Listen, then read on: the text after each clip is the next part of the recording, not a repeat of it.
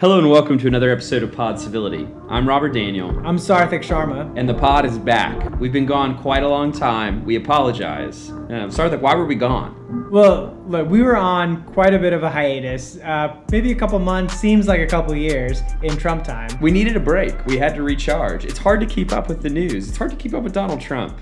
But we felt that there was a pod that was really worth sharing with you guys because an issue came up that is near and dear to our heart that I think, at least at this point, transcends a lot of the issues that we've been seeing in the news with things like Charlottesville and, and North Korea.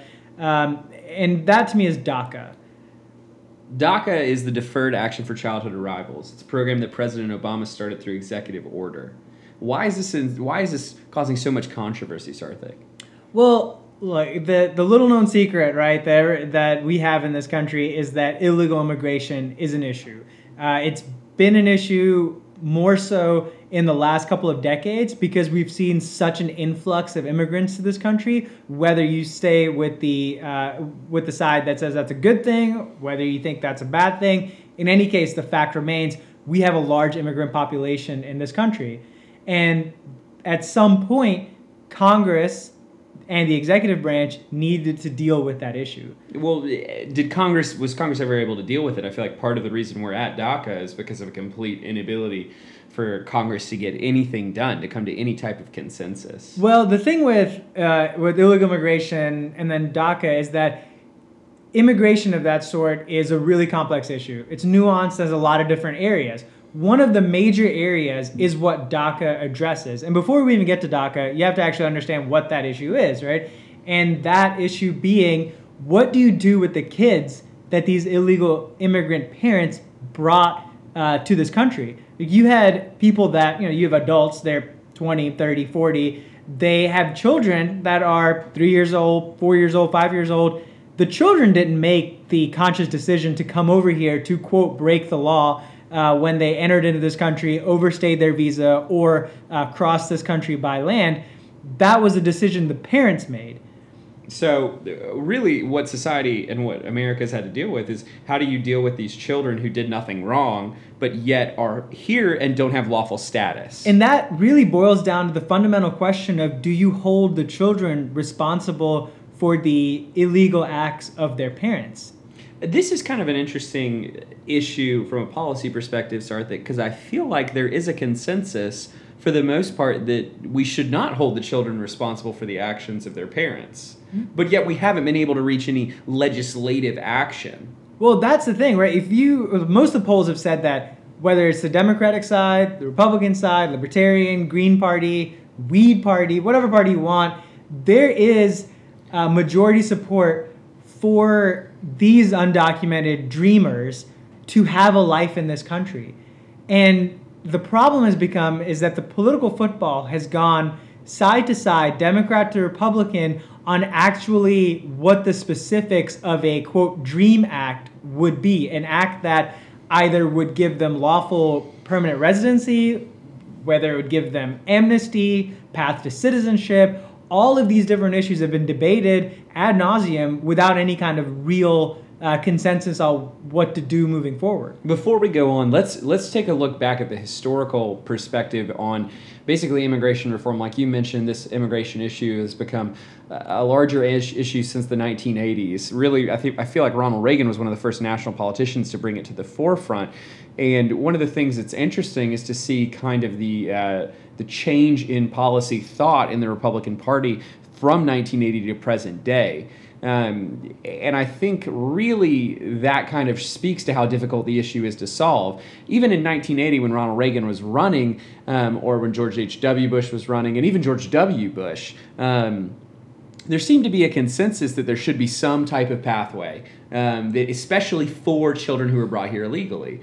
Um, but yet we've come so we, we've gotten so far off the off from those original policy views of the Republican Party, and we've had a complete inability to do this.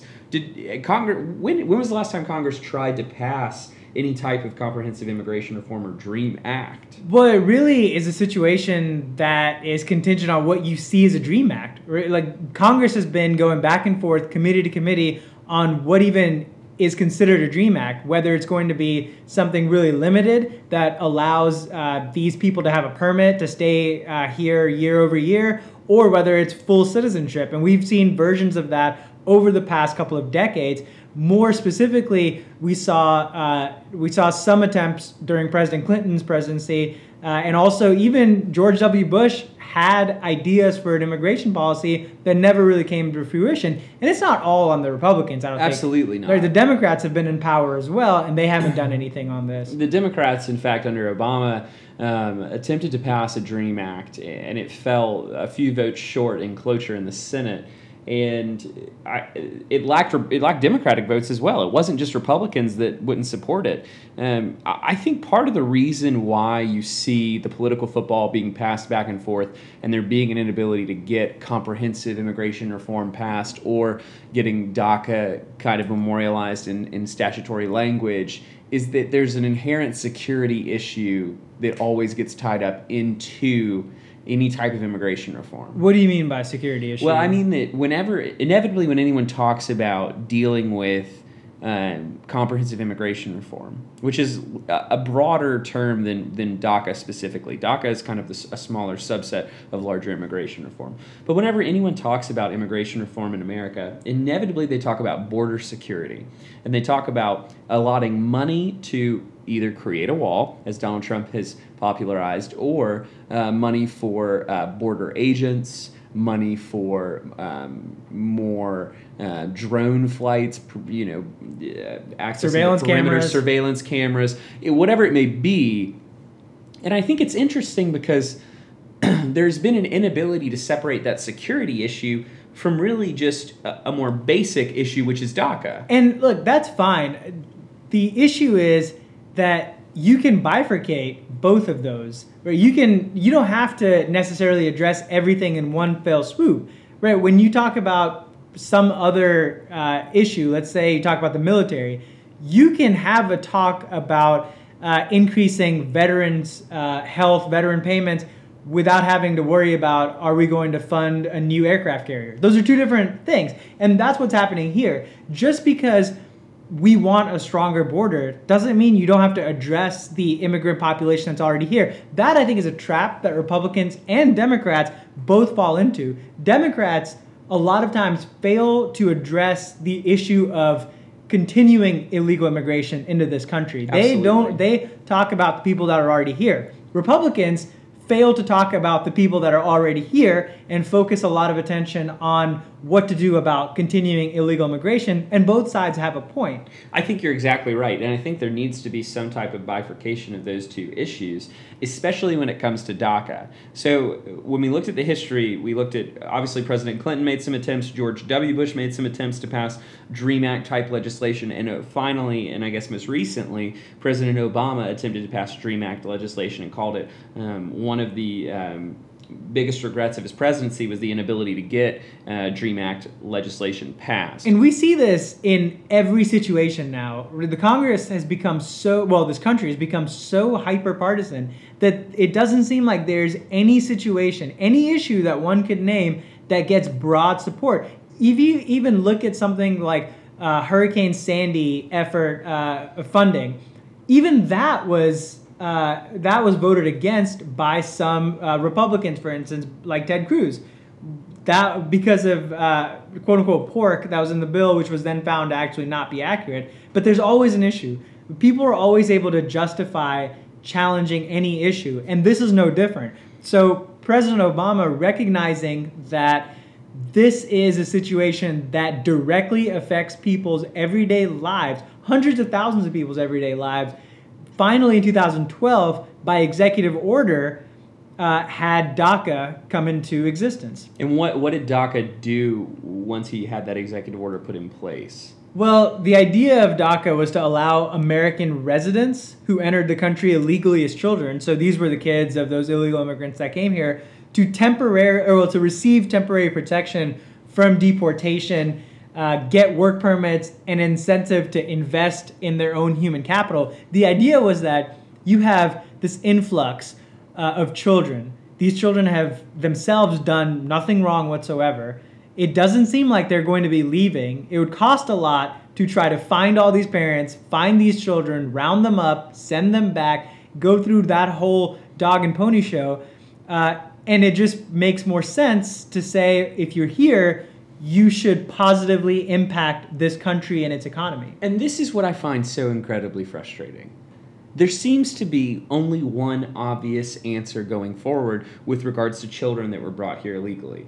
These children are not foreign in the sense that people might think or Uh, in any sense really i mean they are american in the sense that they grew up in america they speak english for the most part they go to american public schools they work jobs in the economy i mean the there is no distinction other than a status they essentially have every other aspect of American. They are Americans. They are Americans, and what is so frustrating is Congress one has not realized this obvious fact, or two, if they have realized it, they have the complete inability to address the problem. And really, it it creates a scenario where these children who are now in their twenties.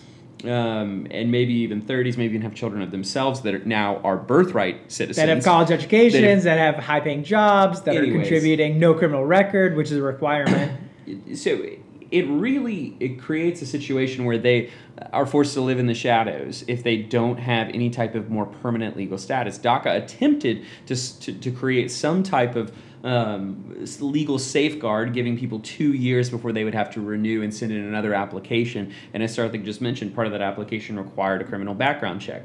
Um, it required you know you to present certain papers and you to, to have been here for a certain amount of time. For a certain amount of time, it wasn't simply you could walk across the border and um, you know boom, you're voila, I'm a dreamer. You know, it wasn't like that. And so, where are we now with? That Well, I think well before we get to that, I think okay. it is I think you hit the nail on the head. It's really difficult to find a strong rational argument against it. I actually trolled through some uh, different online websites, uh, Breitbart being one of those, and a lot, especially if you ever go to the comment section on Breitbart, it is quite the entertaining, colorful. You better buckle up. Part right. Uh, and a lot of the arguments there have been not just on the comment section, but in the articles themselves have been against the parents themselves. It's well, the parents did something illegal, but that doesn't really hold water when you're talking about the children. And here's something that I can tell you Robert's absolutely right. The people that came here as children and have grown up, uh, when they came here at four, five, what have you, they are Americans in basically every sense of the word. The person that is talking to you right now, me, I came here when I was seven years old from India. So I still have a recollection of the country I came from. I am not Indian. I am an American. Right? I'm a US citizen, so that's a little bit different, but that citizenship isn't what defines my Americanness. Right? It's the fact that I've grown up in Mississippi. I've you know gone to, to college there. I went to law school in Georgia. I've worked for congressmen. I've like the things that I've done, the friends that I've made, the experiences that I've had are what make me an American. And that's the same situation for these kids. They've done the same. A lot of them are doctors, they're lawyers, engineers, they work in government. A lot of them work in the military and law enforcement. They were on the front lines helping with disaster relief after Harvey or way back after Katrina or down in Florida for Irma. They're doing the things that Americans do they just don't have the same status. And DACA was created as a uh, temporary situation so that Congress could get their act together and finally pass a DREAM Act. And that's not something that they did yet. So you asked, where is DACA now? Well, DACA doesn't really exist, or well, it won't exist in the next six months because President Trump and uh, Jeff Sessions have decided that that whole program just doesn't need to exist anymore, at least not through executive order. Well, what's the rationale? I know you talked about perusing Breitbart, which you know I for one commend you on doing. But what's the rationale on the on the Trump administration's part and on Jeff Sessions' part for removing this program, which for all intensive purposes seems to actually work? A couple of points to that. I think what I've found are two different kinds of rationales. One of which does actually make sense. The first one that doesn't really make a lot of sense is the idea that DACA just on the face is unconstitutional or that or that it's illegal. I've actually heard some surrogates for the Trump administration say that DACA is illegal. it's hard to say it's illegal because what part of DACA still existed today had not been um, struck down by any kind of court. Supreme Court hadn't heard uh, anything on there. So it's not technically legal. And certainly, you know, whether it's legal or not is, like you said, something for a court to decide.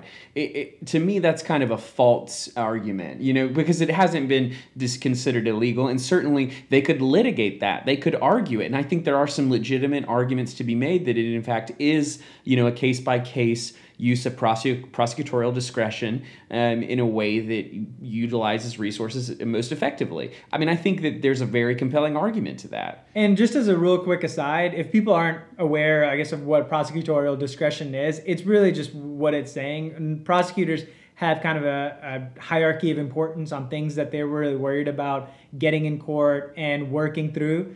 And DACA kind of puts the idea of deporting these kids kind of on the back burner for prosecutors. They focus on other things. It's which really all that makes is. sense. And if you're sitting there listening, uh, you know, think about that. Do you want them to spend your tax dollars and money going after children that were brought here illegally who haven't committed violent crimes? Any really any crimes? Really I mean, any at, at most they could they could have I think a small misdemeanor. Is that the only Exactly. thing they can have? Exactly. And Um, do you want to spend your money doing that, or, or is there another avenue that you that you would think is more effective as a listener? So that's that's one of those arguments. The second one is the idea that this is not something that the executive branch, the president, should be doing. This is uh, taking or usurping the powers of the legislature because what started out as a temporary uh, stopgap measure for Congress to again get their act together has now basically become a semi-permanent being, and so they just needed to put a hardline stance on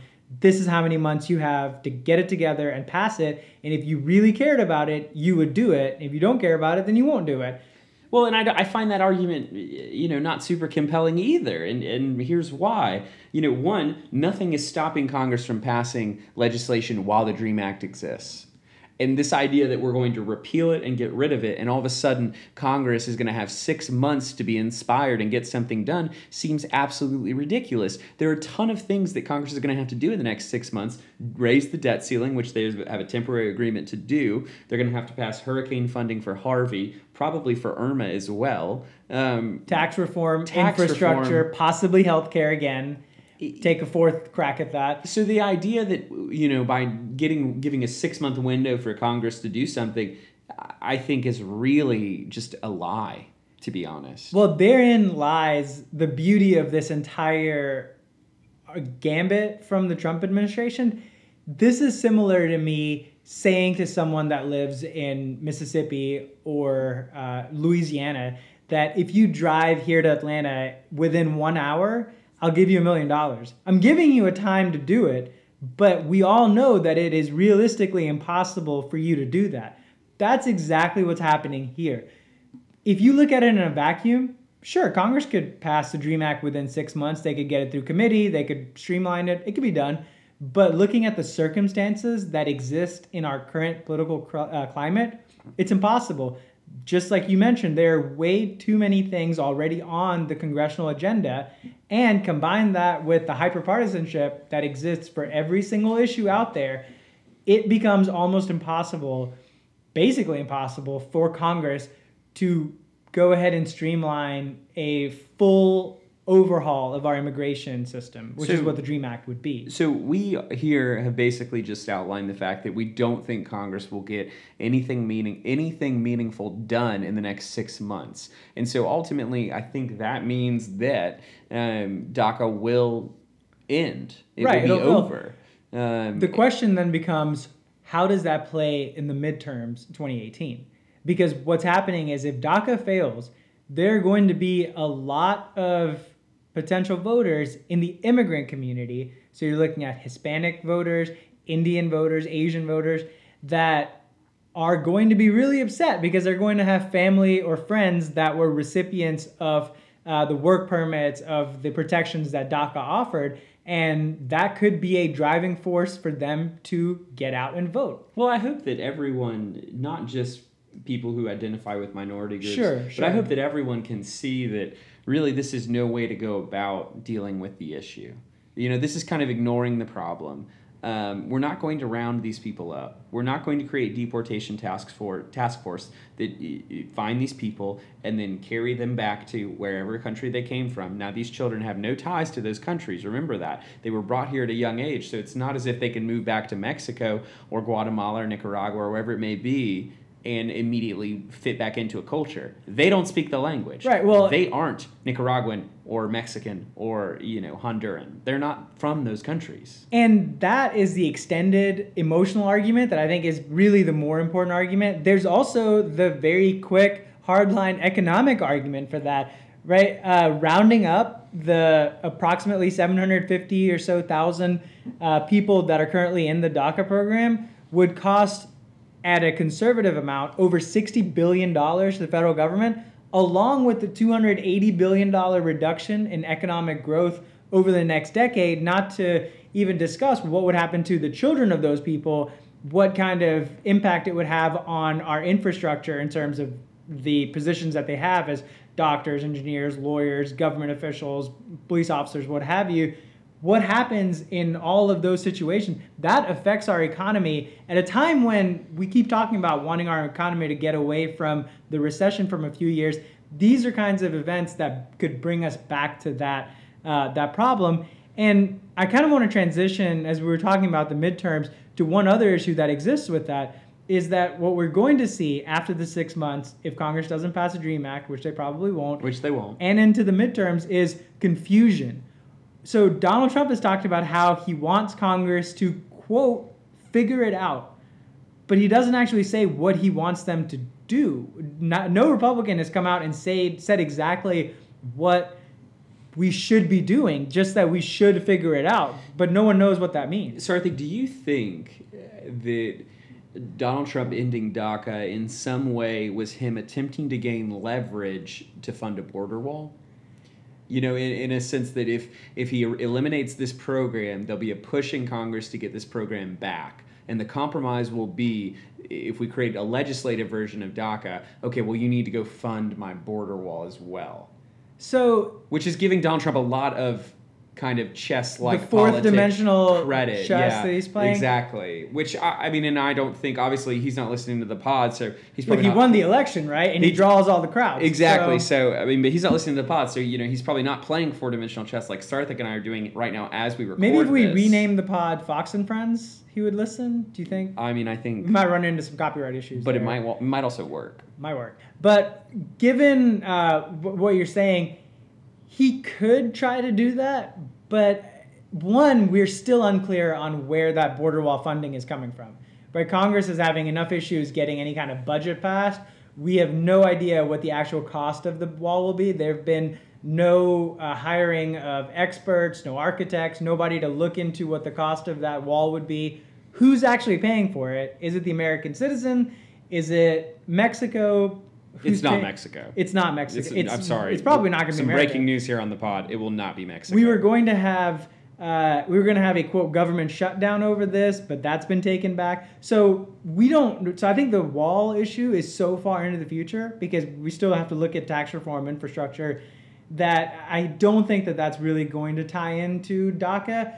What it does seem like he's doing by being vague on the future that he wants is trying to appease both sides. He's Yeah. trying to uh, let the people on DACA, again, quote, sleep easy or rest easy. And he's also trying to appease his base that just doesn't want any immigrants around whatsoever. And- I shouldn't even be doing this pod. So I mean, Sarthik, do, I mean, you kind of just hit on it, and something I I've been wanting to touch on briefly.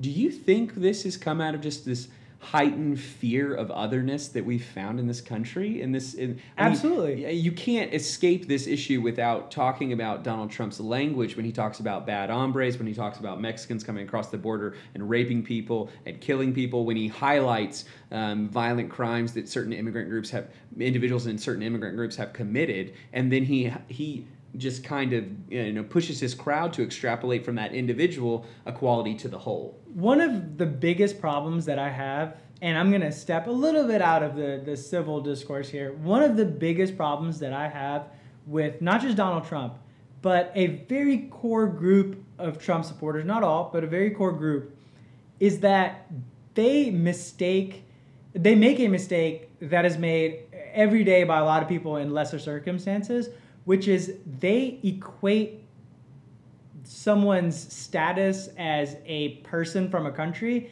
into whatever crime they might commit, right? Somehow just being linked means that you did it. So what I mean by that is because someone has uh, it was Mexican and they get convicted of raping someone, they did it because they were Mexican or because they were an illegal immigrant. Or, or I feel like there's an insinuation that um, they were more likely to do it, or that um, people of that group do these things, which really doesn't make any sense to me in, in the big scheme of things. It doesn't seem to be a valid point.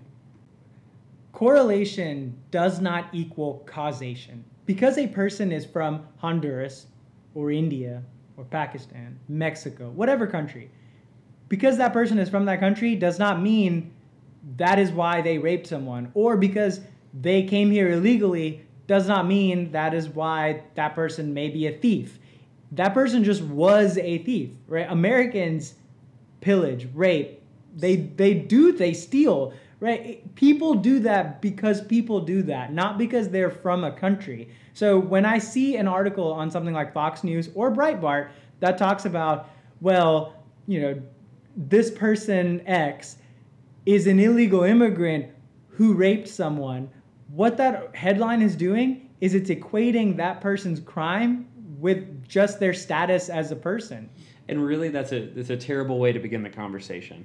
And it's it's doing a disservice to people because it, it is playing on people's emotions playing on people's fears and it's creating a sense that otherness is inherently bad or inherently linked to crime or inherently linked to something anti your own personal values which could not be more antithetical to the purpose of America as it was founded and laid out when we originally started this country e pluribus unum, out of many, one. You have people coming from lo- from several different countries settling in America, and they were able to make this work. And so, therein lies the nationalism at the heart of all of this. There's this idea that America should just be this specific thing that a lot of people have in their minds. And if you don't seem like you fit that criteria, then you don't belong here because that's not the good old days. But I'm still waiting. I'm 27 years old, came here when I was seven. I am still waiting on someone to tell me what an American looks like or what the good old days were when there what kind of group actually is American? Am I American? We're like where, where do I fit into that category? Where do all these people fit into those categories? Because as far as I'm concerned, America, like you said, is a melting pot, right? To be an American is to be someone that is pro diversity because you go to any big city, you're going, or even these days, any suburb, you're going to see diversity. There is no circumstance where we just decide that we should flip the script and send everybody back, um, while still understanding that we are a country with a border and actual sovereignty, and we should respect that. But there's a difference, there's a medium there that I don't think a lot of people maybe are addressing. So I think what that what we just talked about is kind of the 20,000 foot level of uh, the current situation in American politics and immigration and the history of America and how there's that tension in between. But here's something I want to talk about briefly, Sarthik.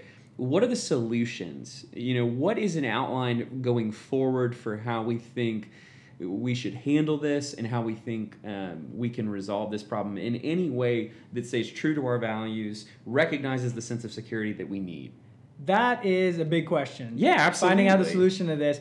I don't think any solution we come up with today is going to be the silver bullet that just absolutely. gets both sides, all all the sides on the same page. But there are, I think, some real world solutions that would be uh, appeal, uh, that would be worth getting different sides together. And so I think the first step to that is understanding that the parents that came here illegally are separate from the children that they brought with them. Correct. Yeah, I think separating that allows you to begin to solve the problem. So I, there doesn't need to be one singular policy that we attack both of those sides with. Uh, with that being said, there I think the idea of a path to citizenship should be in the conversation for the children. Yeah. For the children who came here that are really only legally citizens of the country they came wi- from, but in no other circumstance are they citizens of, of that country or really members of, of anything that country, you know, its diaspora uh, might offer. The parents, the parents did absolutely break the law.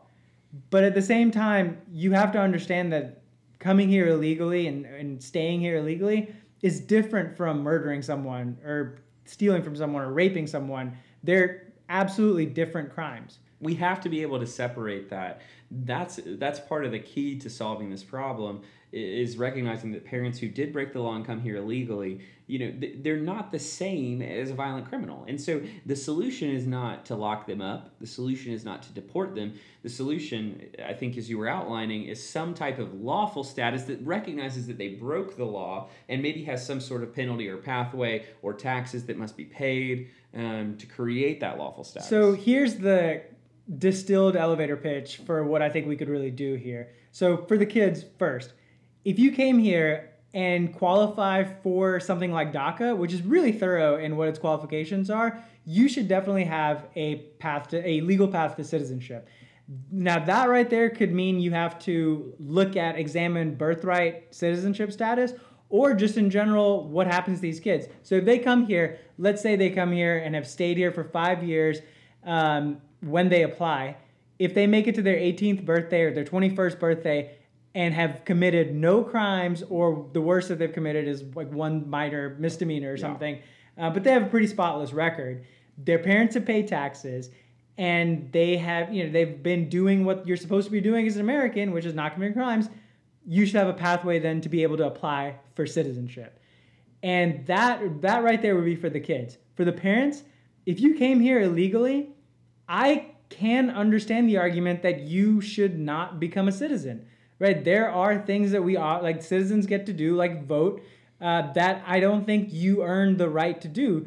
But that doesn't mean you need to get rounded up and deported. Instead, if you pay your taxes for a long amount of years, something like 10 years, 15 years, and you pay your taxes, you don't commit crimes, same thing for the DACA recipients, then you should be able to apply for a green card and permanent residency so that you can feel secure in living your life in America, be able to get a job to afford living here, but not have the full citizenship that we give to people that did not break the law.